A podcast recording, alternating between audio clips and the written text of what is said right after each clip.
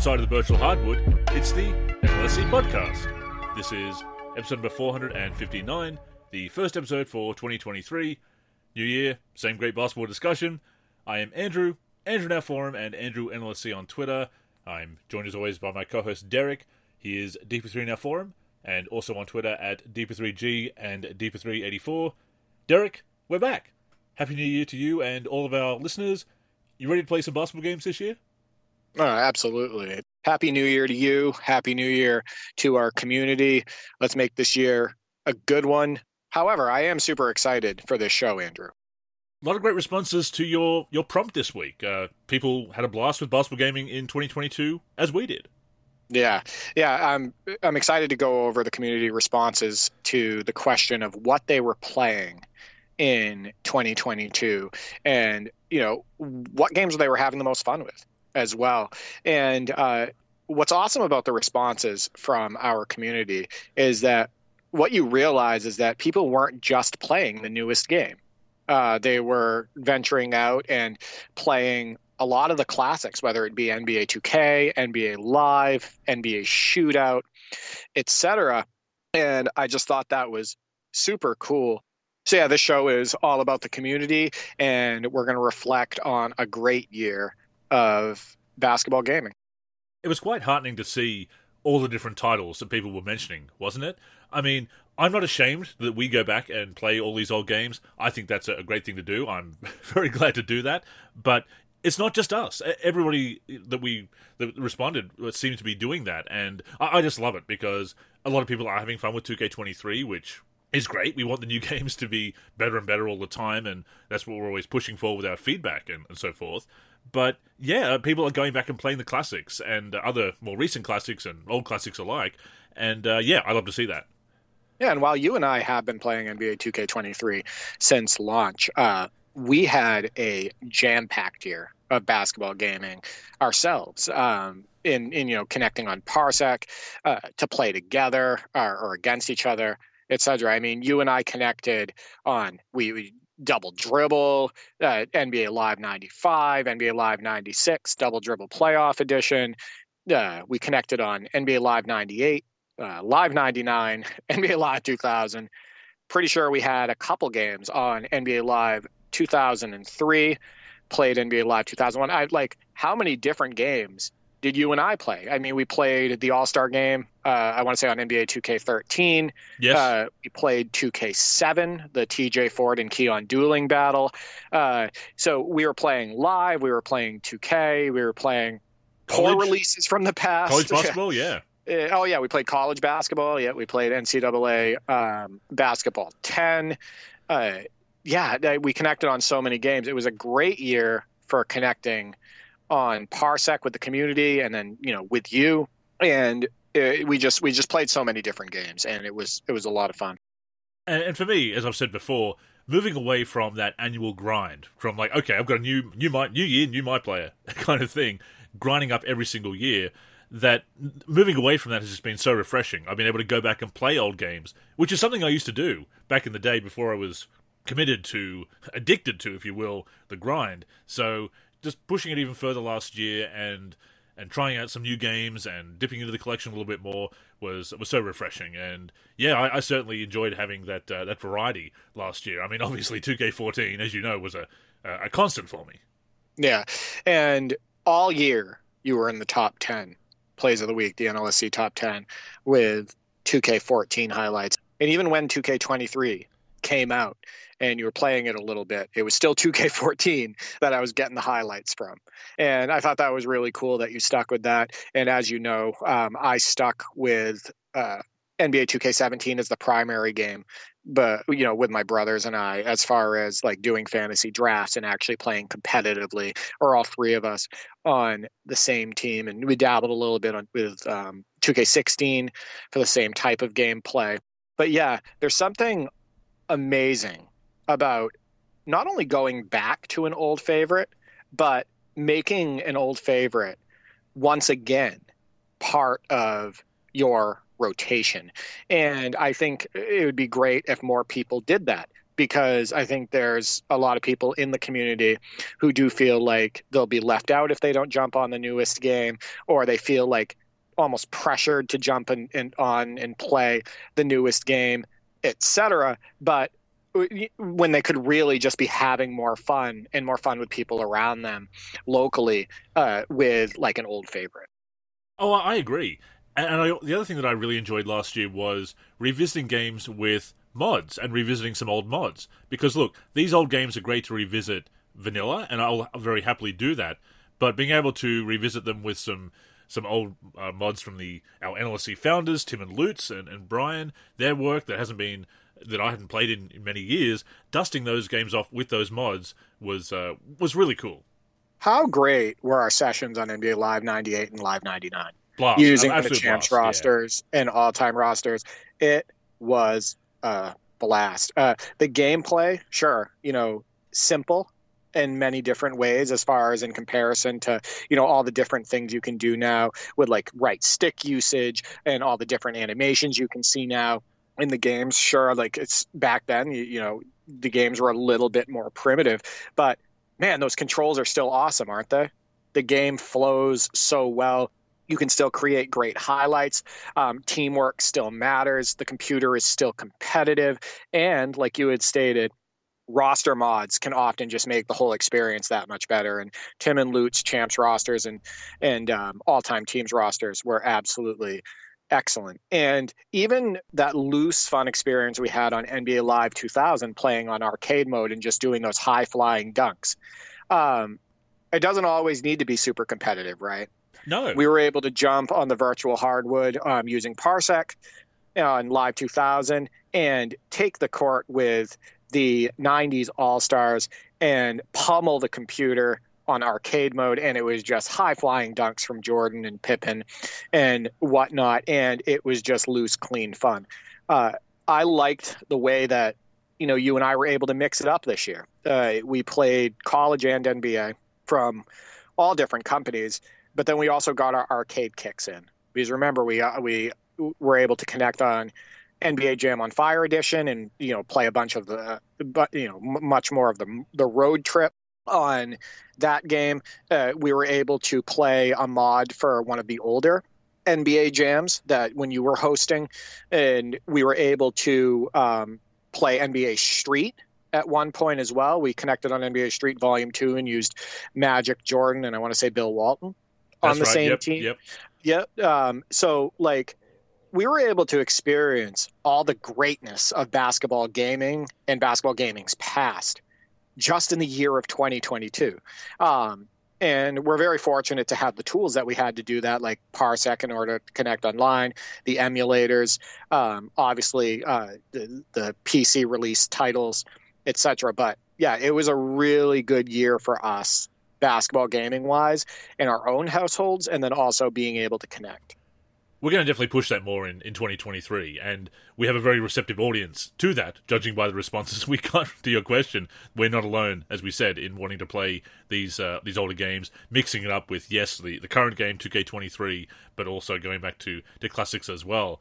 And you bring up the arcade mode in Live 2000, switching it to the high-flying dunks and everything.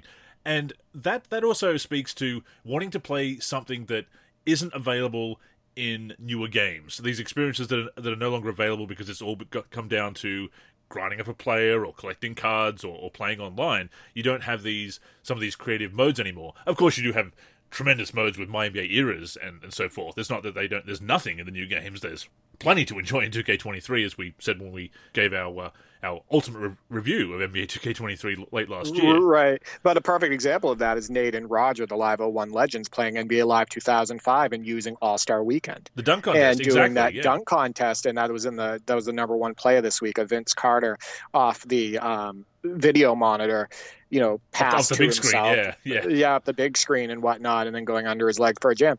Like, you can jump into NBA Live 2005 and actually get an experience that you don't get in NBA 2K23 exactly. or in NBA Live 19, and that's beautiful. And I think that's why other people, in fact I'm sure of it, is why they're revisiting these games the same way, for the same reasons we are, because you can have these experiences that are no longer available. You know, would I play the arcade mode of Live 2000 every single time? No, but it was damn fun to revisit with you. Yeah, that was one of my favorite experiences, actually, of the whole year. And the YouTube video, too, did very well as far as people tuning in and commenting and liking the video and whatnot. They just really enjoyed that footage. You know, and the other portion of this, you had mentioned mods. I've been revisiting NBA 2K13 and NBA 2K14 a lot recently with my brother Nick.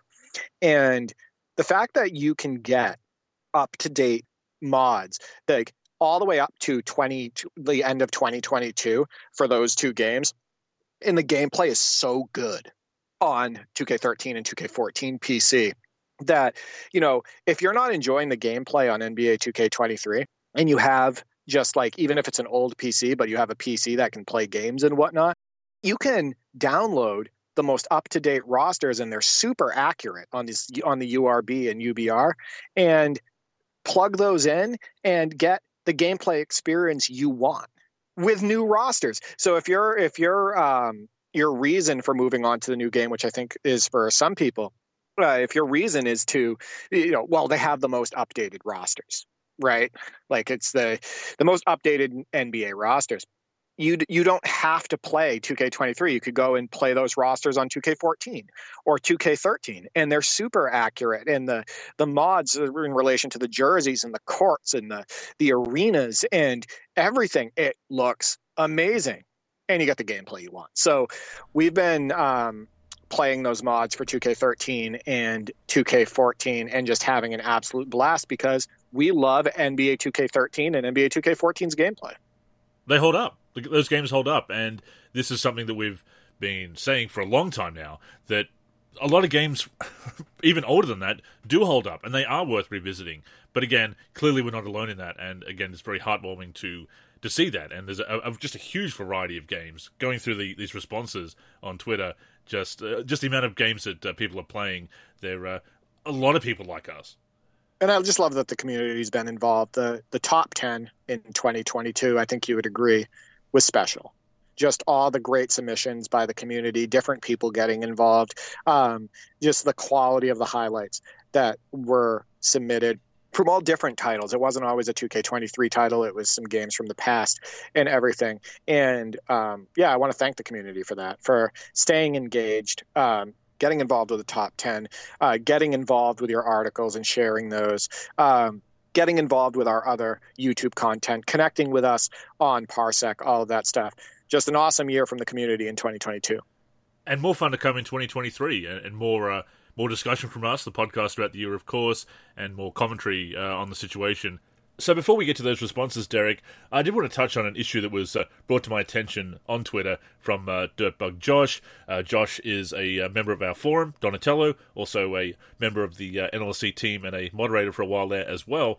Had a bit of a nasty experience, if you will, with a basketball sim game. Just a management game. $7 this game goes for on Steam. I kind of don't want to mention the name of the game. I mean, maybe we should name and shame. Maybe it's any publicity is good publicity. But this management game goes for $7 US, I imagine. It also has $1.69 microtransactions to attract star players. And he brought this up in the Steam support forums. $1.69 for points to hire coaches. JFC. As we know what that stands for, refund. And there was a very shill comment saying that you're being disgraceful, and then the developer responded and basically said, oh, you're being rude, I'm not going to listen to you anymore. And it's an ad hominem. We were talking about this before we started recording, Derek. But what a gross attitude. I mean, the fact that the microtransactions are there is gross to begin with, but what a gross response from that developer. So my first thought when I saw this is... be careful what you wish for, who I'm talking to when I say that is the people that are trying to promote the idea of having these basketball video games be free to play or super low price on like a subscription model. Because what happens is if you go the free to play route, or you go for like what you said, the game was $7, or you go to, you know, you have a basketball game and whatnot that's only for $7, you can bet that this company is going to do everything they possibly can to make money via microtransactions. And for just from reading that situation that you shared, it looks like to hire an assistant coach in that game, it's $1.69. To recruit star players, like you stated, it's $1.69. Now, I want you to think about it. If you get into that game and you somewhat like that game or whatnot, or you just like the simulation aspect of it, where there's no, it looks like that game's just like a simulation type game. It's not like a on court, like control the player type game.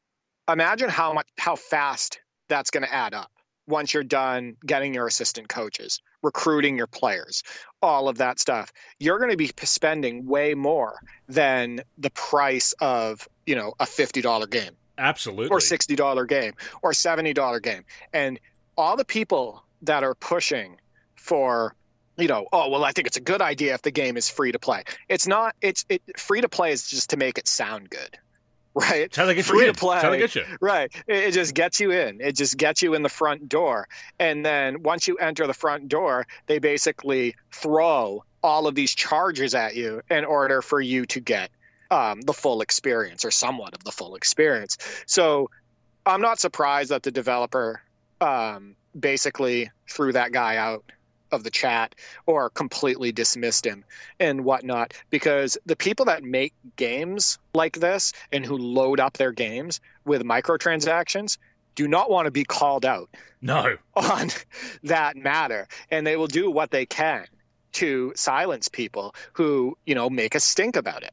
So, yeah, that was my first thought when you shared that with me, is this is a money hungry developer who is just trying to gouge people as much as he possibly can in the wallet, in the form of microtransactions.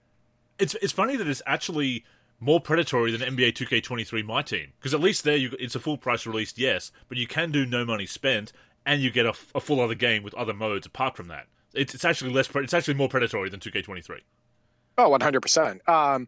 Not saying that what NBA 2K23 has done is, you know, fair. Yeah, absolutely. To the gamer. Yeah, we all know that. Yeah. Especially since 2K18, all the games since 2K18, let's put it that way. Exactly. But yeah, I mean, it's super predatory. It's not fair to the gamer, and I would never support that title. And I know what the title is because it's on the screenshot, and I can promise you that I will not be supporting that game. Me neither. But, you know, it reminds me of a post I saw recently on Facebook. Especially that second post in that thread that Josh shared, because that second post was supposedly not from the developer. It could easily be a sock puppet. I kind of hope it was a sock puppet and not somebody supporting the game like that. But it wouldn't surprise me if it was somebody shilling for the game, just a user, a gamer, shilling for the game, because as his Facebook post pointed out, it was in response to, I think it was a Kotaku article talking about how the NFTs in games have been shot down, how we kind of push back on that as a community, gamers as a whole push back on that, and have kind of shut down that attempt to bring NFTs to gaming. And one of the responses was, okay, microtransactions next. And the response to that one was disappointingly accurate, actually, said, we tried, and we do, but the companies, developers, publishers have normalized this, and they've indoctrinated a generation to accept microtransactions as normal. And younger gamers, younger than us, Derek, do very much accept microtransactions as just a way of gaming. And a lot of these practices that we were pushing back on for years, it's very normalized to them. They very much have been indoctrinated into thinking it's normal. Well, the comment underneath his post, like you stated, it's probably like a sock puppet account or whatnot. So. But it said, if you don't like it, go play something else. And how many times have we heard that? That's a stock comeback. Yeah, absolutely. Yeah, that is a very programmed, ridiculous comment. And you hear that a lot with NBA 2K23. It's like, well, if you don't like this about the game, go play something else. Well, okay. We want the games to be – well, yeah, I know, right? But we want the games to be better, and we want them to be fair.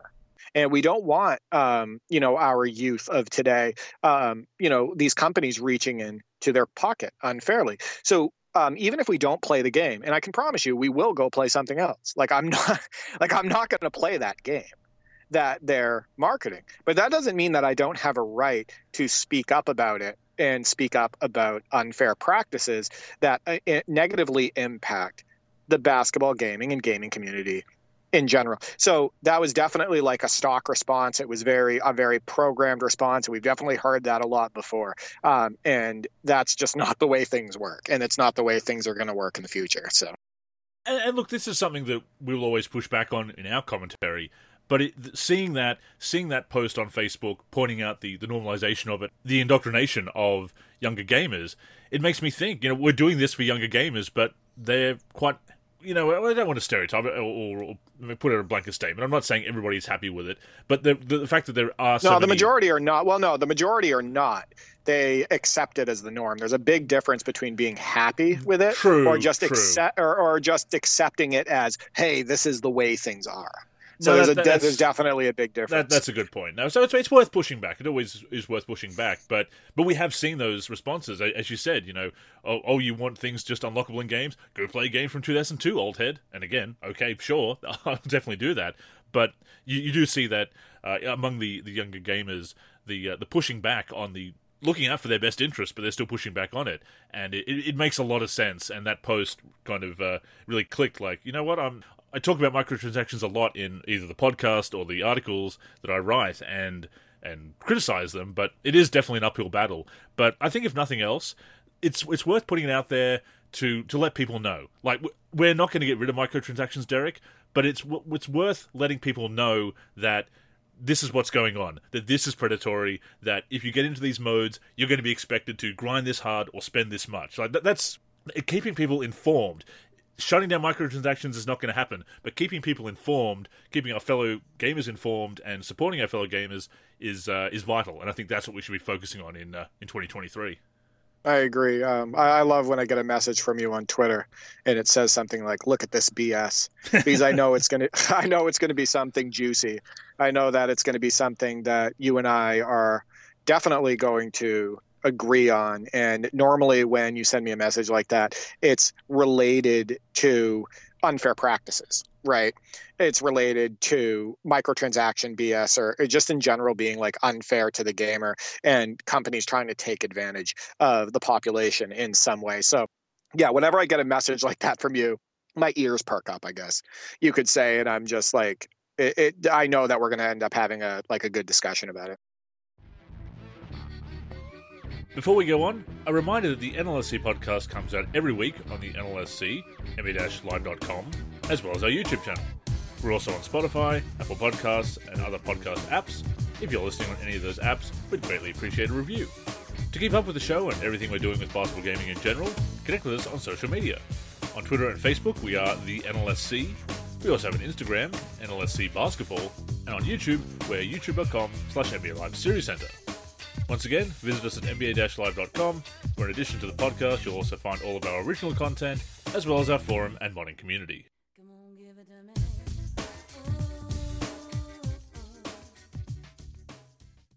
But of course, you don't have to play games with microtransactions. A lot of people don't. We, or at least avoid, the recurrent revenue mechanics in those games. So, Derek, how about we get to those responses from the community? No, super exciting. So many people responded to this week's mailbag to talk about what they were playing in 2022 and what they had the most fun with. So let's get to it. So first up is Steven, the Live King, Steve from the Dot, went back and played NBA Live 09. Forgot how I customized that gameplay to be 10 times more fun until my 360 died. NBA 2K23, my NBA eras and playoffs. 2K still need to allow us to import custom rosters for the playoffs. Yeah. So NBA Live 09, I know that he had revisited that, and I saw him share a few clips on it. He is a slider guru. Steve from the Dot, he, like you stated, the Live King, he's been messing with sliders for over a decade on these games, and he's very good at customizing the experience and making it better for himself. And I know that he's helped other people in the community with his videos about his slider tweaks and whatnot. NBA Live 09 is a title that I've revisited recently as well. And I was actually more fond of it revisiting it than I was when I first played it. I can appreciate the foot planning a little bit more. I like the shooting in that game. I like the visual appeal of the game, and I just like the overall pace and flow. I think it's a big improvement over NBA Live 08 in that, in relation to like the overall pace and flow. And I think that every now and then it's even a contender with NBA Live 10 from a gameplay standpoint. So awesome to hear that he's been revisiting some of the classic NBA Lives and, you know, finding basically some of his old slider sets and getting some enjoyment out of that. As far as custom rosters in NBA 2K23, I think that it's hit or miss in relation to that. Like I stated in that thread, on 2K23, you can't use a custom roster in freestyle. So it makes, you know, people who want to test out jump shots if they're doing roster editing and whatnot, makes it a little bit harder. I've been having to use Blacktop in order to accomplish that, in order to look at people's shooting motions, make sure they're accurate, etc. And then Sticky Fingers stated also that he has issues with loading rosters offline, period, in NBA 2K23. So, yeah, I think it's hit or miss, but I'm glad to see that he's playing the newest title. He's submitted a bunch of highlights from NBA 2K23 for the top 10 plays of the week, and obviously he loves his NBA Live. And that flexibility in the roster customization is absolutely vital because, again, you go back to what Steve was doing from in NBA Live 09, all those roster edits, all those ratings edits, the slider editing, and there was that functionality to make the mass edits, which he put to great use, and as you said, the sliders as well. And not being able to do that with the new games is definitely a blow. And this whole issue with not being able to load rosters offline anymore, that's going to be a big issue when the 2K23 servers go offline. We're definitely getting to the age of disposable games, which again, Derek, is why people are going back to old ones. Yeah, that's going to be a big problem in a couple of years for people who put all of that work into those rosters, right? And I hate the idea of disposable games. As you know, we're always playing the classics and whatnot. I also wanted to point out that it feels like on NBA 2K23, a lot of the sliders don't work or they're just broken. It's shot timing impact and shot coverage impact. And you can put those two at zero in the sliders. I think they're default at 50. You can put them at zero and you don't really notice any difference in the game shooting the ball as far as like your shot timing being more lenient or, you know, the shot coverage impact. It just feels like those are just there for show. That's kind of how it feels.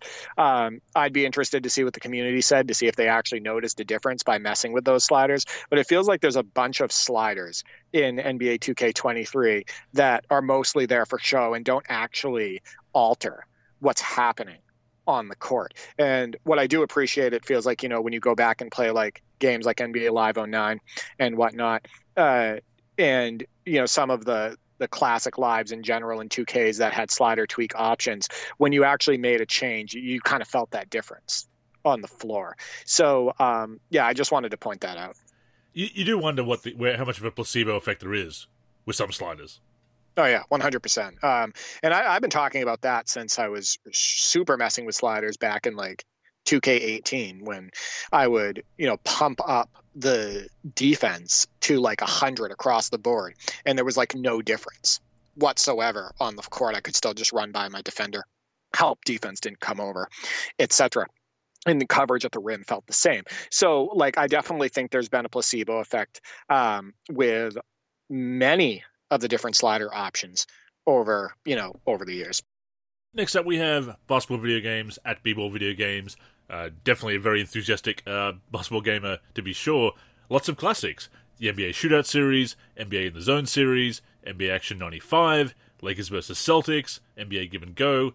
But also played a good amount of 2K23 once it came out. Was and still am hooked on the My NBA Era mode. And yeah, I think My NBA Eras has definitely hooked a lot of people in, but those are some true classics that he's mentioned there as well. So I'm definitely a fan of some people in our community, and I'm a fan of at B-Ball Video Games. And the reason is because he plays these classics for all the right reasons, right? And he still gives the newest game a chance, and he'll still promote the good things about the newest game. He'll provide critiques and whatnot, but he really tries to stay positive in the basketball gaming community. And I've seen him post, you know, videos related to NBA Give and Go, Dunk Dream, Lakers versus Celtics. He plays everything, and he tries to have a great time no matter what he's playing, and he loves to show off the footage. He actually has a lot in common with you and I, if you really think about it. So I know that the list is incredibly long for the games that he played in 2022. And yeah, I applaud him on that.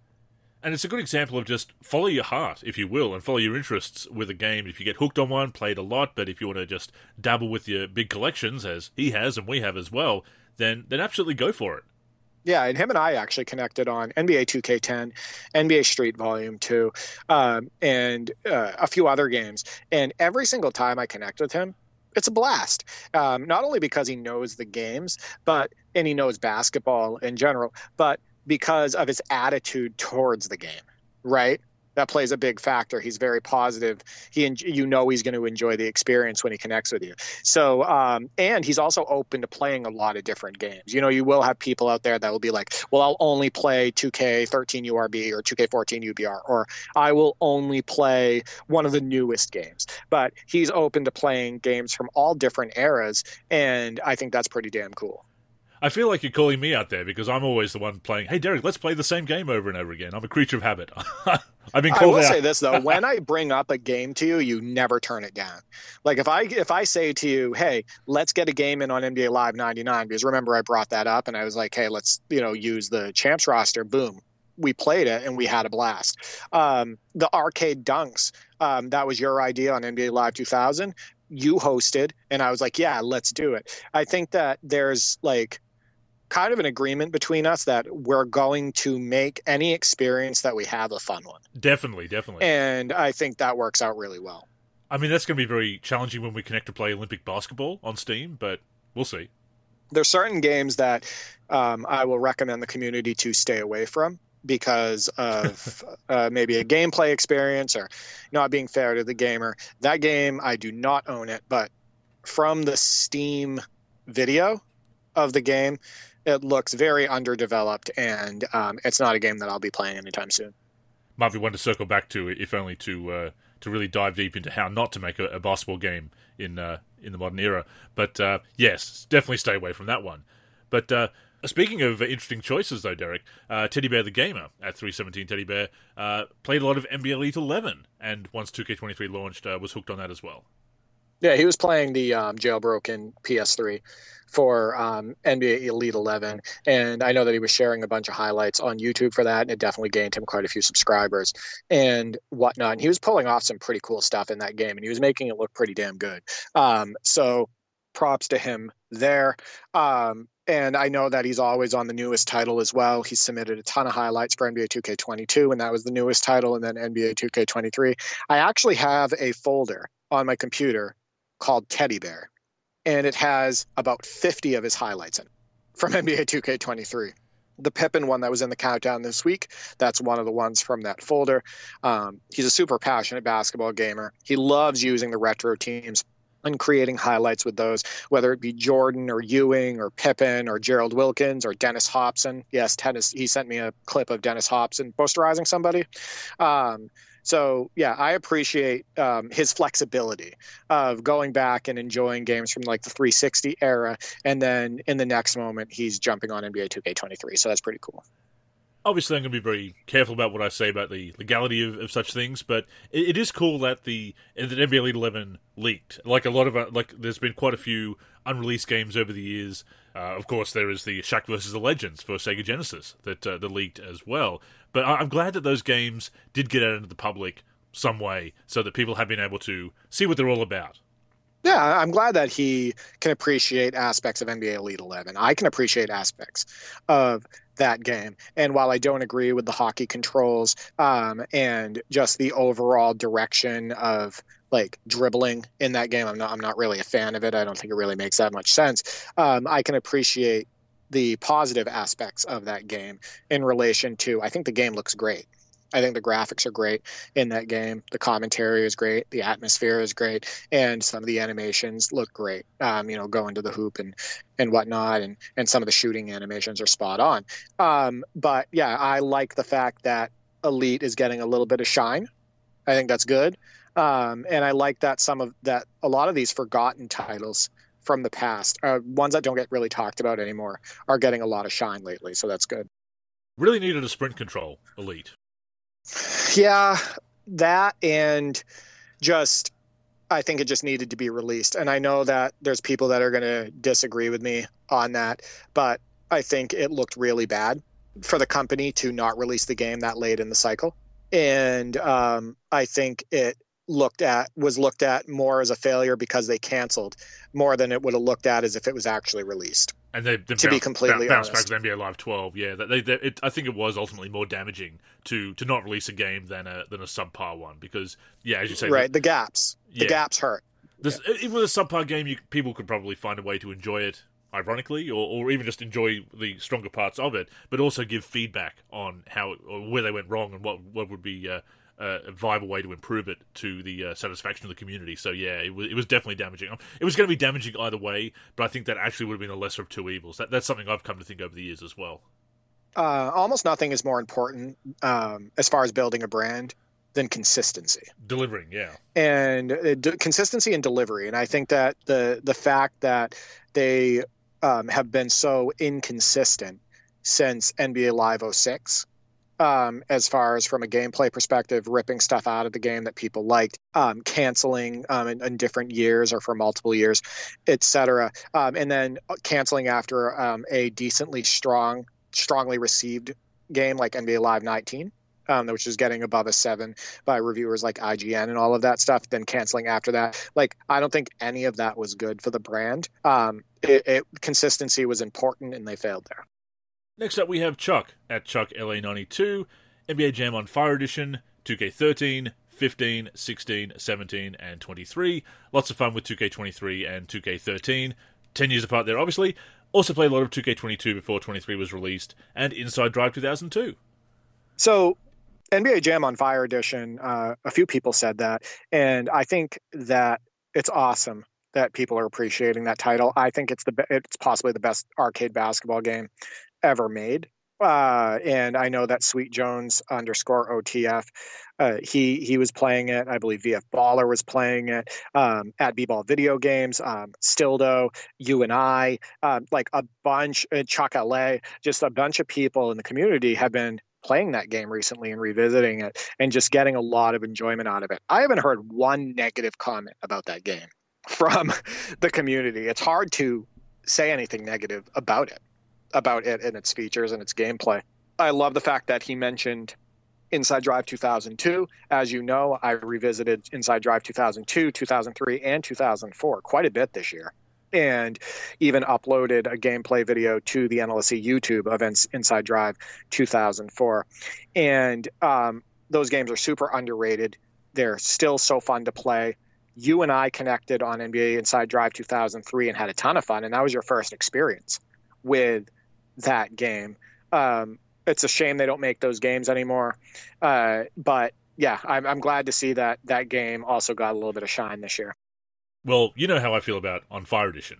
That is probably my favorite game in the series. It is a candidate for the best game in the series, possibly best arcade basketball game of all time. It depends whether you prefer the Jam style or the NBA Street style, of course, because they are, although they are both have some similarities, they are a different style of basketball, different tone, if you will. But On Fire Edition is just spectacular.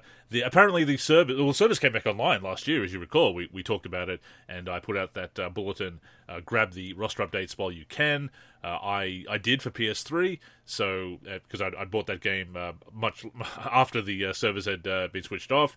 I already had the update on 360, but it does sound like the servers are going offline again. That has so I'm not sure what's happening there, but later this month, January 2023, the servers are supposedly going offline again. So if you haven't grabbed the roster update yet, I would recommend people get at least a month subscription of Xbox Live Gold, or whatever it's called now, if you don't already have one, and just you can always cancel it after a month. Just jump on there and get the roster updates as well, because it's worth having those new players. Oh, 100%. And before we move on, I got to bring this up, Andrew.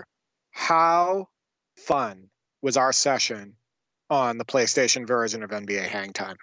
Oh, it was amazing, yeah. I hadn't played that version before, because I played Nintendo 64 growing up. I hadn't played that one. From a gameplay perspective, everything I like about NBA Jam on Fire Edition is basically in NBA Hangtime. That's why I love NBA Hangtime so much. It's the fast-paced gameplay. It's the ability to do a dribble move. It's the ability to throw alley-oops. It's the ability to make awesome defensive plays. You and I had so many good defensive plays. We were using Clyde Drexler. I was on Clyde Drexler, and you were on Hakeem Olajuwon. The computer is super challenging. The atmosphere is amazing. Like, NBA Hangtime, all the reasons I love NBA Jam on Fire Edition from a gameplay standpoint, like I stated, is the same reason why I love NBA Hangtime, and I think both of those two games might be my favorite arcade basketball games of all time, with Street Volume 2, if you wanted to call that arcade, being right there with them, or at least Street is, in my opinion, the greatest Street video game of all time. Next up we have Tecmo Bowl GGL, participant in the tournaments, of course, the NLC Parsec tournaments that you've been running, 2K23 Era Mode, 2K and 2K1 Dreamcast, and NBA Jam on Fire Edition. Yeah, so Tecmo Bowl and I have actually connected on multiple games. We even did a stream together where we played NBA Showdown, played a little bit of NBA 2K22 at the time, and also NBA Showtime, NBA on NBC, and we had a blast on that. That game's also super challenging, as you know. The computer is very hard on that game. I know that he loves the early 2000s 2Ks, that he's a huge fan of 2K, 2K1, and 2K2. Him and I connected, I want to say, on NBA 2K2 at one point. I think he used the Hornets, and we had a really good time playing that. I think that is the golden age of NBA 2K games for him. I think the early 2000s, and he loves those early titles. So it's nice to see that he's sticking with those. Next up, we have the NBA Live 2001 Legends, Nate Starshow and Roger Ward. Nate mentions played NBA Live 2004 and 2005 this year for the first time in years. Both those games are amazing and the best, in his opinion, that Live has ever released. And Roger says Live 2001, obviously, 2003, 04, 05, NBA 2K11, 2K14, 2K16, 2K19, Shootout 2004.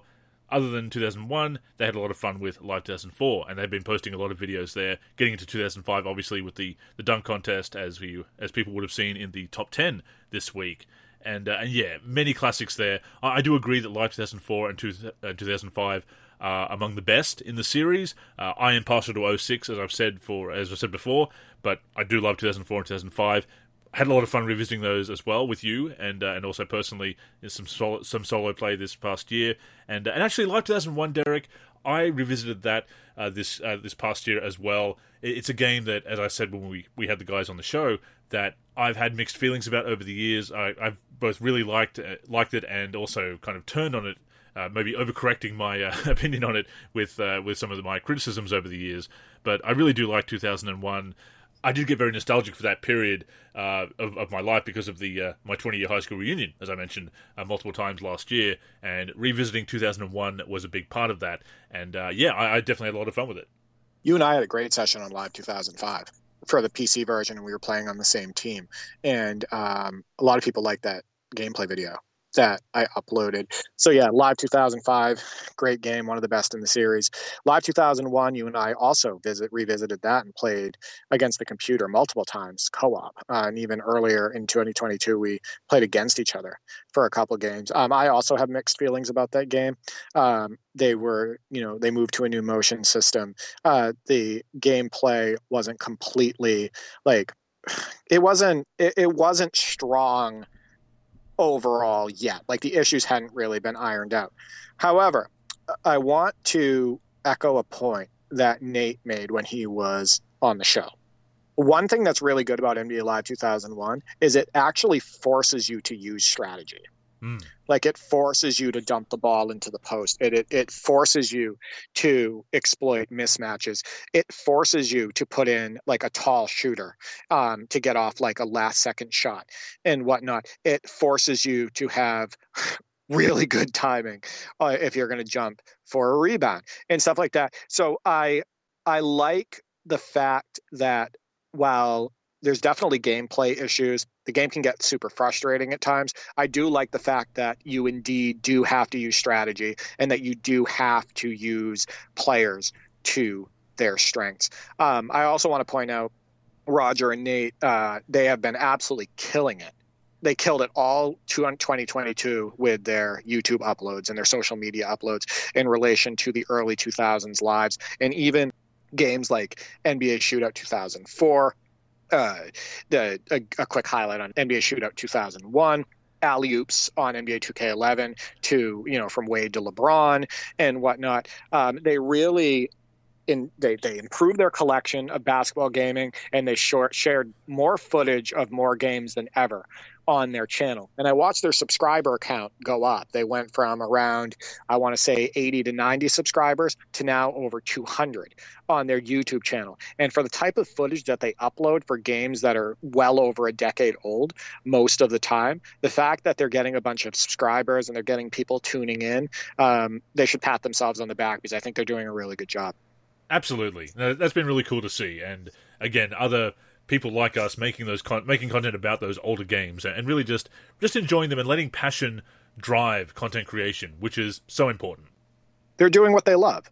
They're exactly. Playing what they want, and they're doing what they love, and people are seeing that. And the fact that they're actually putting themselves on video as well for most of the footage that they upload, and people get to see them, they get to see their reactions and everything. Yeah. They've kind of built, like Roger throwing his head in his hand after he gets posterized by Nate. Like, that is something that is rare, actually, in the retro basketball gaming community. They're a couple of the only people that are doing that, that are actually putting their faces out there and letting people connect with them that way. So I think that's pretty awesome that they're doing that. Absolutely. Next up, we have NBA Live BR at NBA Live BR, the Brazilian support of NBA Live there. NBA Live 19, NBA Live 10, and NBA 2K23. And it is really cool to see NBA Live 19 have that, continue to have that following, Derek. I'm not a huge fan of Live 19, I will admit. I feel it went too far towards the streets rather than the NBA side of things, but people are really loving Live 19 still. There's a dedicated community, and it speaks to how people will really give NBA Live a chance if it wants to jump back into the space. NBA Live BR is cool as hell. I had him on Virtual Hoop Dreams when we had a few episodes there. It was me, Swaggy P, Lino, and him. And he talked about his experiences with the games and what he'd like to see from the games and everything. And he's just a cool dude. And he's a retro gamer as well. And he loves NBA Live 19. He will still consistently play that, and he still streams it. I get notifications on my YouTube when he starts streaming. But he has not shut out 2K either. And I also think that's cool for somebody who, in his name, it literally says NBA Live, right? NBA yes. Live BR. But he will still, play NBA 2K23 and whatnot and talk about that. Yeah, this guy's cool. He's a cool dude. You do need to have that that open-mindedness, and I'll put my hand up and say that even into my early 20s, I was very much flying the flag for NBA Live and not really giving 2K enough time to really win me over, and eventually it did, and yes, there were certainly some changes that it made that made it more accessible to a long-time Live fan, as I've said before. But no, having that open mind is vital. I mean, in all things in life, obviously, but certainly in the scope of video games, which we cover here on the NLC podcast. Be open-minded about those games. Yeah, I spent a ton of time on the original NBA 2K, and I played 2K throughout the years. But our primary choices for basketball video games in the early mid-2000s was NBA Live. And it's because, it had the gameplay that we wanted, it had the depth that we wanted, it had the legends we wanted, all of that stuff. we officially, as far as like doing fantasy drafts and all that stuff, and all three of us playing together, me and my brothers, our official switch was with the NBA 2K7, because you know how much of a disappointment NBA Live 07 was. But yeah, I never considered myself flying the flag for either. I just always played, we always played the game that had the options that we wanted, right? Sure. And the gameplay that we wanted. But, you know, this is also why we need competition in the space, right? Because it would be nice right now to have an alternative to NBA 2K.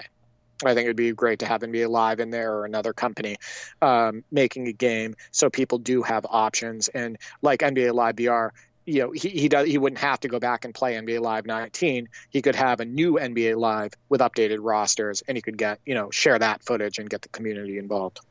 Another year of crossing our fingers? I still think they're coming back.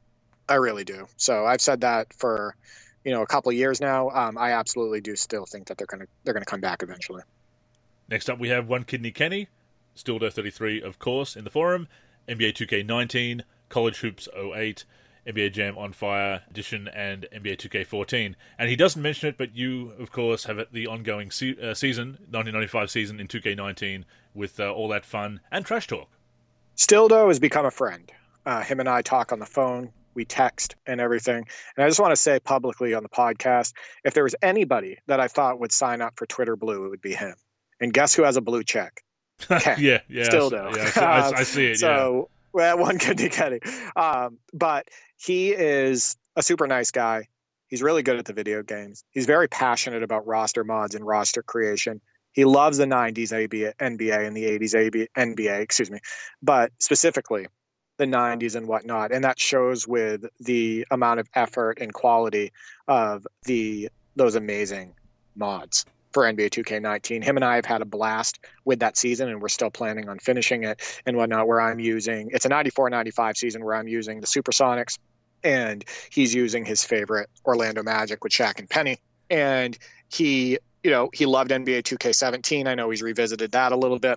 But I think his heart is really with NBA 2K19. And I want it to stay there. And the reason is because I just want him to keep pumping out these amazing roster mods, because I play them all the time. That was the video clip you put with the prompt this week, the Sean Kemp dunk from that season. I'm very proud of that, and that might go in the top 10 this week, because that's a swat on one end by Sam Perkins. He was using the Clippers. He actually competed with me pretty well with a decently poor Clippers team there.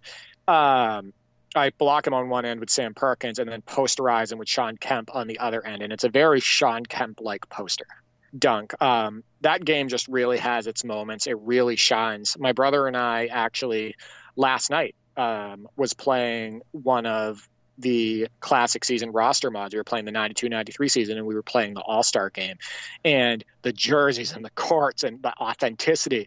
It's like, man, this is absolutely stunning. And we were just pulling off all of these cool highlights, and just be on the lookout in next week's top 10, because my brother pulled off an awesome play during that game, and it will absolutely be in the top 10 this week. Was that Elmore Spencer on the Clippers there? Who I posterized? Yes. I can't remember exactly who it was, but if there's anybody that I would have posterized in that game, it would probably have been Elmore Spencer. It's amazing the players that you remember from watching the NBA at the time, and also collecting cards and playing the video games. Marty Conlon is my go-to, as you know, my man, Marty Conlon. But yeah, one of the strangest free throw styles in NBA history, Marty Conlon. Yeah. He played for my Celtics. He was on that 96-97 15-win team, and it was hard not to root for the guy because he was such an awkward player. But the dude could outright play, so he would have his moments where he would really impact the game, and you're just like on the edge of your seat, like, what is Marty going to do next? Marty Conlon or Andrew DeClercq, if you have to choose? I loved all my Andrew DeClercq easily. I'm a huge DeClercq fan. We growing up, we loved the hustle guys, right? Of course. And Andrew DeClercq was all hustle. He was just an absolute force when it came to like diving for loose balls, trying to box out for other people to get rebounds, or himself to get the rebound. He just felt like he was everywhere. So DeClercq was an easy fan favorite, and I absolutely choose DeClercq over Conlon. Next up, we have King J Mace. It says, College Hoops 2K8, that tourney you hosted was for fire emojis. And I absolutely agree. People had a blast with that. It was really cool that the actual finalists made the finals of that tournament. So, King J Mace is one of my favorite people when it comes to content creators. And the reason is because he appreciates the classics, whether it be basketball, video games, or like real classic basketball. I've heard him in streams, sticking up for guys like Steve Francis or like 90s ballers like Penny or something like that. Like, I really appreciate him for, trying to be a student of the game as well, right? But he's a great voice on the mic. Whenever he streams, he's on the mic. He gets people pumped up. People are excited and having fun in the chat and everything. He's very good at bringing people together and producing great content. And he does a lot of that. He did a lot of it with NBA 2K22, and now he's doing it with 2K23. But he brought up the College Hoops 2K8 tournament. I am so happy with the way that turned out because we had 16 participants from all over the world, as you know. There's people living in all different parts of the world and everything. And, we all connected on Parsec. I got highlights from every single game up on the NLSE YouTube and up on the NLSE forums, and I shared them on Twitter as well. And, there isn't one person that played in the tournament out of all 16 participants that had a complaint. They were happy to be part of the tournament. They were happy to, be competitive, try to work towards a win and, to be able to move on and everything. And they, gave their best effort. And I couldn't have asked for it to go any better. So I'm really happy that King J Mace had fun with it. I know Nate had a blast with it as well. Kid Cash was in it and he had fun. 707, it was really bringing the community together, playing a really good basketball game. And, it was just awesome. A lot of goodwill in that. And I think that's what King J Mace really promotes with his content, as you said, that enjoyment of basketball. It's not about creating content to get clout or anything like that. It's just he creates content for the same reasons that we do. And I guess that makes us a little biased, but no, I love his approach. Yeah, and his commentary is so good. Yes. That I actually look forward to him submitting a highlight, when he's streaming and he'll go up for a big dunk and he'll say something like, J Mace top floor, ay, or something like that. And it goes perfectly with the highlight.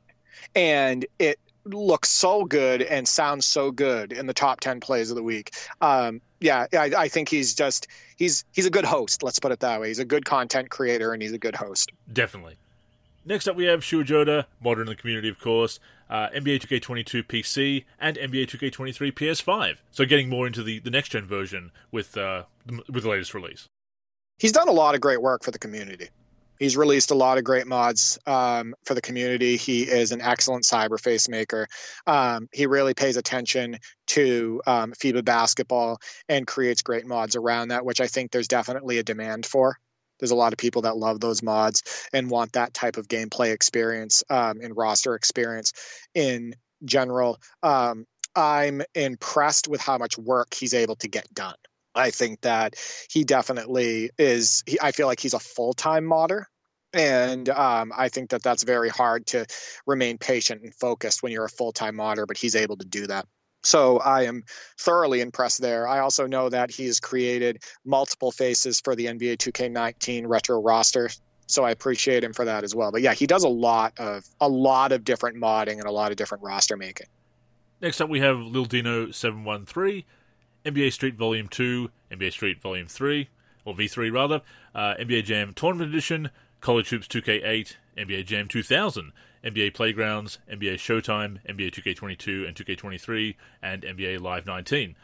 I think the one that surprises me most there is NBA Jam 2000. I'm not going to dump on anybody's choices, Derek, but I am surprised because that's not a game that I particularly enjoy myself.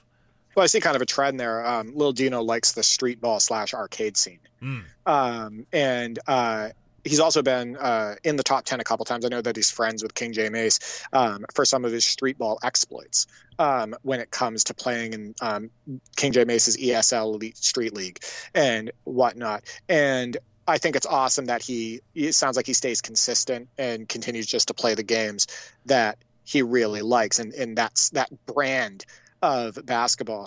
When I do run the NBA Street Volume 2 tournament, I'll have to reach out to him and see if he wants to play in it, because it sounds like he really likes that play style.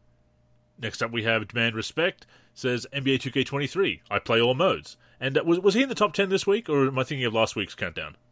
No, he was. He was number 4. That's right. That's right. This week with a ridiculous poster dunk on the fast break. One of those reaching poster dunks that I love, where the player, he like cocks it back and reaches as far as he can because he's so far, his body's so far away from the basket. And he throws it down and still finds a way to throw it down with authority. Those sometimes are the best looking dunks. So yeah, he's been in the top 10 a couple times, submitted a few highlights, and I know that he's a content creator as well, and people enjoy his footage. So yeah, hopefully he continues to submit highlights.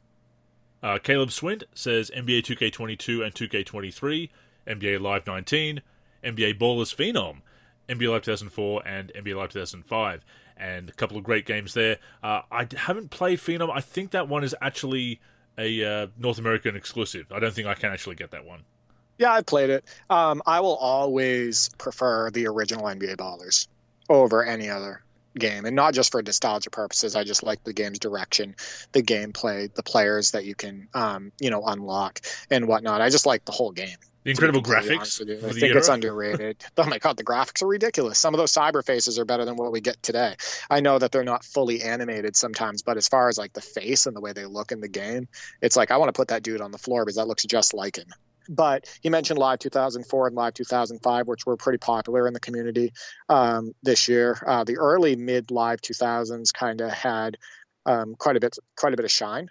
I would say in 2022 overall, and it is nice to see that because, as you stated, that's kind of like one of the golden ages of NBA Live before they went downhill. And Caleb also mentions NBA Jam on Fire Edition as well, so and definitely a popular release on Fire Edition, and rightfully so. Yeah, we've had quite a few people mention that, and like I said, probably my favorite arcade basketball game ever. Next up, Corwin Ford says that he played Basketball GM every day for a year and change and just have way too much fun with it. That's a management game from the sounds of things.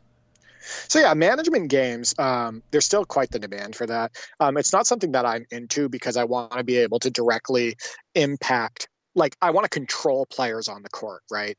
I don't want to just throw players out there in a simulation scenario and just watch them pile up stats, right? Or like see just like play by play. Like, that's not something that interests me personally, but there's definitely demand for it. There was this game in the 90s called Micro League Football. I don't know if you remember that, but my oldest brother really got into it. And it's not a game that he played, actually. What he would do is he would create rosters for that game, and he would basically watch every game, and the players would compile their stats. He would hook up his printer to his computer, and he would print out those stats, and he would keep them in a binder. And that was super exciting for him. That was fun. So yeah, there's definitely a lot of people out there that still like that type of game. It's just not for me. I agree. I've never really been into that. I want to influence the action. I know there's a lot of people that will throw on an NBA Live or NBA 2K and not assign a controller and basically either play it in coach mode or just watch the games, and that's absolutely fine. Do what is enjoyable to you. But for me, I've never been able to get into that because I want to influence the action and make the highlights, as you said. Yeah, exactly. However, I'm not going to deter anybody from downloading any basketball manager games because I still think it can scratch that itch. Except the one, that's charging $1.69 for don't buy that one. Yeah, we're not going to say the name of that one, but if you ever see a game for like a basketball management game for like $7 or something like that, look into it a little bit further before you buy it because you don't want to support that type of game. But absolutely, as far as management games, if you love basketball, it can still scratch that itch. Next up, we have Gooch Handler. That's up there with Juicy Shack Meat as far as Screen names, tip of the hat to you, sir. 2K23 a bit, but mostly been playing NBA Live 19 for the past couple of years. I wish the franchise was deeper, but I just find the gameplay more fun. And clearly not alone on that one. But yeah, the franchise mode, that was disappointing what happened with franchise, because Live brought franchise to basketball gaming with Live 2000 PC, and then it kind of rested on its laurels and never really, apart from a Live 08 brought in the Push Dynasty, and they brought in the NBA Live Academy, and they made a few improvements here and there, but compared to what 2K was doing with the Association, and then later My Jam and My League, and now My NBA, Live kind of brought it in and didn't really do much, enough with it over the years, and of course they took out the multiplayer that you and your brothers love, and also then on this past generation, the 8th generation games, Dynasty, and then the quote-unquote streamlined franchise mode was quite disappointing. So I know what he's talking about there. As a long-time franchise game back in the day, I know what he's talking about. Well, we've talked about it. One of the biggest reasons for decline with the NBA Live series and kind of like the reception being poor in a lot of their games is the fact that they didn't have depth in the newest game that they had 15, 20 years ago. Exactly. Right. They removed features that people liked. They removed the ability to use offline legends. They removed the ability to do multi-user franchise, and they dumbed down the season/franchise mode in general. There is absolutely no reason that you release a game in 2018 that is not as deep as a game that you released in 2003. And that's one of just the big downfalls. Where I will agree with him is I think that at times you could look at NBA Live 19 as more sim than, say, NBA 2K23. Maybe a little bit more balanced gameplay-wise as far as,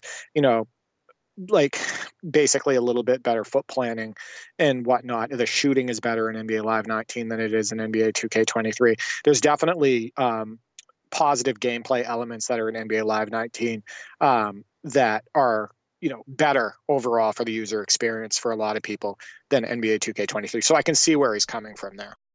Next up we have Cortez says, a ton of NBA Live 2003 and NBA Jam OFE. And I wholeheartedly support both.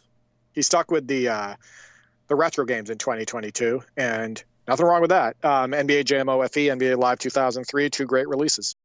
Christian says NBA 2K13, NBA 2K21, 2K22, and 2K23. And of course now 2K21 servers have just gone offline. I did spend a bit of time on New Year's Eve, Derek.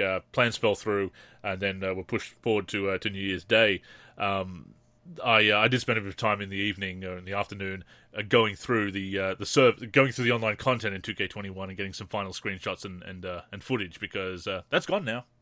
Yeah.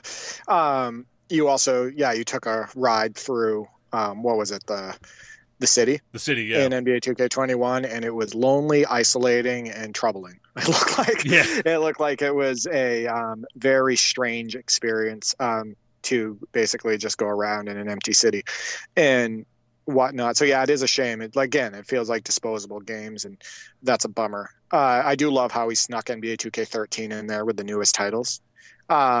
I revisited NBA 2K13 quite a bit in 2022 and very recently as last night, with my brother playing head-to-head and everything. And man, that title is still so good. The gameplay is still so good and fun, and it feels like NBA action. I love NBA 2K13. Yeah, as for the Lonely City, and of course I did put that footage out there with Tiger Town's Lonely Cities from the NBA 2K17 soundtrack out there on Twitter. Normally I don't. Normally when I'm going around a lonely city like that and a deserted city in a video game, I'm expecting a mutated creature to jump out because it's in the Fallout series. But no mutated creatures, but definitely some eeriness going around that empty server for sure. Yeah, that didn't look like fun. Next up, we have Sluggy Sports played 2K14 with the UBR. 2K22 and 2K23, NBA 2K17 with your Ultimate Classic Teams roster, and had a lot of fun with 2K14 UBR. Yeah, Sluggy Sports is actually, I've connected with him multiple times on Parsec, and he's participated in many of the NLSE tournaments that I was running at the beginning of last year, and then, the year before. Awesome member of the community, really cool to connect with and whatnot. And he's another guy who will play anything. He'll play the newest title, he'll play older titles and whatnot. I know that he has a particular fondness to games like 2K13, 2K14, and 2K17. And I also want to say that he played NBA 2K19 a bit as well. Really cool to have people like Sluggy Sports in the community. Next up, we have Kid Cash 202. Probably played NBA Hangtime more than any other basketball game this year. Didn't play 2K22 or 2K23. Am I done with new games? I wonder. And yeah, that is why people are revisiting the classics, Derek, because they're getting, I think, tired of that disposable approach and the grind and whatnot, or simply the design of the gameplay and the modes. That and if you are feeling that way, sure, leave them for people who enjoy them and go back and find what you enjoy. Don't be pressured into playing the latest game just because it's trendy. Kid Cash is old school, and I love it. He's played in a couple of our tournaments as well, and him and I have connected on a couple of games. In fact, we connected on Street Volume 2 at one point. I would not play the newest game as much if it wasn't for playing co-op with my brother. Obviously, I dabbled in my team this year and whatnot, but if I wasn't playing co-op with him, I would not be playing against the computer in any other mode besides my team. I just don't think the game is strong enough for that. I think it has too many gameplay issues overall. And you and I have talked about that on past episodes of the podcast. I'm not a huge fan of the gameplay direction with the NBA 2K series, and I don't think it's very good for competitive play. But I do love that he sticks with the classics, and like I said, he's an old school guy. And it is unfortunate with if you are an online gamer, you like the online competitive scene. I mean, there's a lot to be disappointed with there as far as the design, the lack of matchmaking, and the lack of balance and everything. But you don't have a choice if you do want to play the online modes. I mean, of course, you have the choice of going back and playing either Parsec. So I shouldn't say you have absolutely no choice. But if you want to play Playground and My Team Online and 2K Pro-Am and the Rec and everything, it's got to be the newest game, unfortunately. So you are kind of stuck in that rut. But if you do feel stuck in that rut to that point, Derek, do branch out and try these other games. Yeah, I mean, there's people that joined the NLSC Discord recently who have an entire site dedicated to NBA Live 2005 and running NBA Live 2005 tournaments, right? So there's opportunities out there for you to connect with other people and be competitive on classic titles, whether it be just connecting for a quick exhibition game or jumping into a tournament or something like that.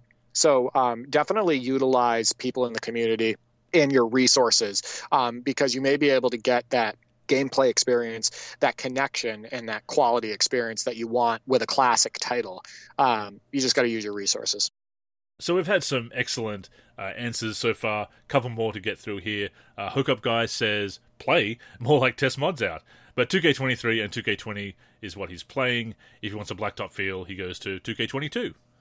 Yeah, Hookup Guy is an amazing modder, one of the best in the community. He does such amazing work when it comes to courts, arenas. He tries to, every detail matters to him. Thoroughly impressed with his ability in Blender, in Photoshop, all the different things that he can do. And he's really making people's experiences better with these games. He worked on the NBA 2K19 retro team rosters as well, worked on arts. I want to say he did a little bit with arenas as well for those seasons. And he is such a valuable resource to the community that I hope he doesn't go anywhere.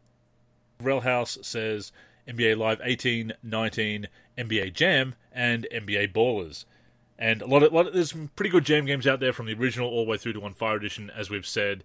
18 and 19 obviously have that dedicated following still. And, NBA Ballers, kind of an overlooked one. But as you say, Derek, the original was a classic. I miss Relhouse's highlights in the NLSC Top 10. He's been tied up, hasn't been able to play as much lately. But he had some of the greatest Live 19 highlights when he was submitting them. Great passes, great two-way plays, great throwdowns, and everything. So I hope he gets back into it eventually. We also had VF Baller share a picture of what he's been playing in 2022. Oh, that's what right, he had yes. been playing. And he showed NBA Live 10 and NCAA Basketball 10. And I think that's awesome because when I first met him and he was submitting highlights for the top 10 and everything, I know that he was big into like NBA Live 05, NBA Live 06 and whatnot. I know that I believe he's played some of the newer games as well at some point, but he you know, when he was done with those and maybe he needed to move on, he went to some more recent titles, started playing college basketball games, started playing NBA Live 10 and everything, and got his, you know, basketball gaming fix off of those. Very well versed. He has a huge collection. And I thought it was cool that he was revisiting both the NBA and college title from 2010. Absolutely. It's just a shame that, as he pointed out in that in an earlier tweet, that they're not connected, that you can't import from NCAA Basketball 10 to NBA Live 10, which was something you could do in earlier games, but they did lose by that time.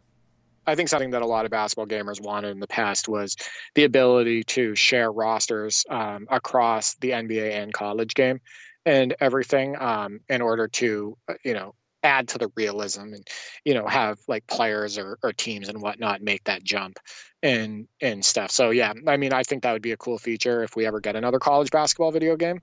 Let's say if 2K comes out with a college basketball game, or NBA Live returns and then a college basketball game also returns, is making sure that those games can like interact with each other. It seems like an essential feature, doesn't it? With the all the connectivity between games and the fact you have the better storage solutions on modern titles, it's I mean, it's easy for me to say, oh, yeah, sure, it's easy to implement, but it would seem the technology is there. Yeah, no, absolutely. It can absolutely be done, no matter what. It's just if they decide to do it. And a couple more, just going through the threads, don't want to miss them out. iMason KOG says, Blacktop mod brought a lot of fun to 2K22 for me. That's the Blacktop Plus mod, rather. Otherwise, I played a lot of 2K14 and 2K11. Yeah, 2K14, 2K11, two of the best games in the series. 2K11, a lot of people still say it's the greatest basketball video game ever made. You and I have talked about it and revisited it as well. Still really fun. You were modding it for a while. Great gameplay, brought Jordan back, brought classic teams in, really focused on the legends. Great presentation. Just can't say enough good things about NBA 2K11. 2K14 has been your staple. For a while now. You're on season 5 of my career. Never gets old to look at, never gets old to play. Great game. And I know that the Blacktop Plus mod, I think it was created by Luya, was a huge hit in the community, and a lot of people were using that and getting a good experience out of it. And finally, we have JMO, latest games, My League with community-made rosters and mods. The most fun I've had is playing co-op with cousins or player locked through the playoffs with single elimination instead of best of 7. So, yeah, the old school ways of playing are definitely sometimes still the best. JMO and I have that in common. We talked about it, actually, on Twitter chat. He really enjoys the local play. He really enjoys local co-op. And he even has fun with, like, fantasy-type situations, whether it be fantasy drafts, but also with, like, I don't know, like Dragon Ball Z characters or Mario characters. And he is a absolutely amazing modder as far as character creation. He released mods for the community all for free, and it was the Ninja Turtles, it was Mario, Luigi, Yoshi, it was DBZ characters, it was anime characters, it was all just the you name it, he was doing it. And his creations are very high quality, so I hope people check him out. And again, Derek, all of those responses just highlight how people are playing the latest game, yes, and having fun with it, but how going back to old favorites or just sticking with a game that's a few years old, there's no shame in it, there's no problem with it. It's if you're not enjoying the latest game, the latest basketball game, go back to an old game. There are plenty of great mods that keep those old favorites up to date, and you can get the best of both worlds. If you want the modern rosters, the current rosters, you can play that in an old game because of all these great mods. So people are just having a blast with a variety of games. Love to see it. Hope to see those games showing up in the top 10 throughout the year. And how awesome is the community in general?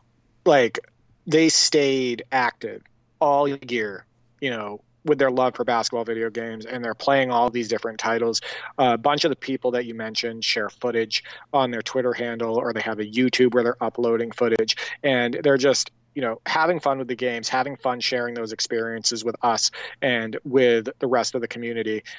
Just hats off to the basketball gaming community, because they're pretty awesome. 100%. And we'll be right there with you playing a variety of games this year. Got a couple of requests, Derek, to play some more Live 98, 99, and 2000 with some of those old rosters. And, yeah, I think we can make that happen. Oh my God! Don't force me to have fun. You if can't I'm, do that. If no, I'm, yeah. If we must. Yeah, I guess if I have to. No, yeah, I'll definitely we can revisit those and upload that footage. And with the tools that we have with Movavi and everything in our recording software, it's pretty easy to string those highlights together and you know, give the community a show. So that'll be fun.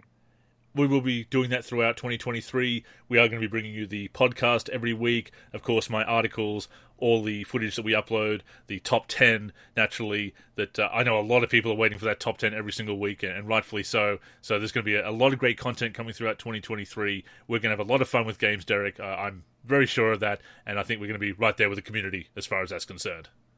It's going to be an excellent year, and, you know, fingers crossed that we do get some news about NBA Live, and that when we start getting news about NBA 2K24, that it's stuff that, you know, is fair to the gamer and that people, you know, can get excited about. You know what I mean? And hopefully the preview season is what people want it to be. And, you know, if you, like you had stated, if we don't get any news about a new NBA Live, or you don't plan on picking up NBA 2K24, or even if you do end up buying it and whatnot later this year, you always have those classics to fall back on. And you can have a lot of fun with those classics, let's put it that way. Plenty to play and plenty to talk about in the year to come, so please stay tuned. With that being said, that has brought us to the end of this week's show.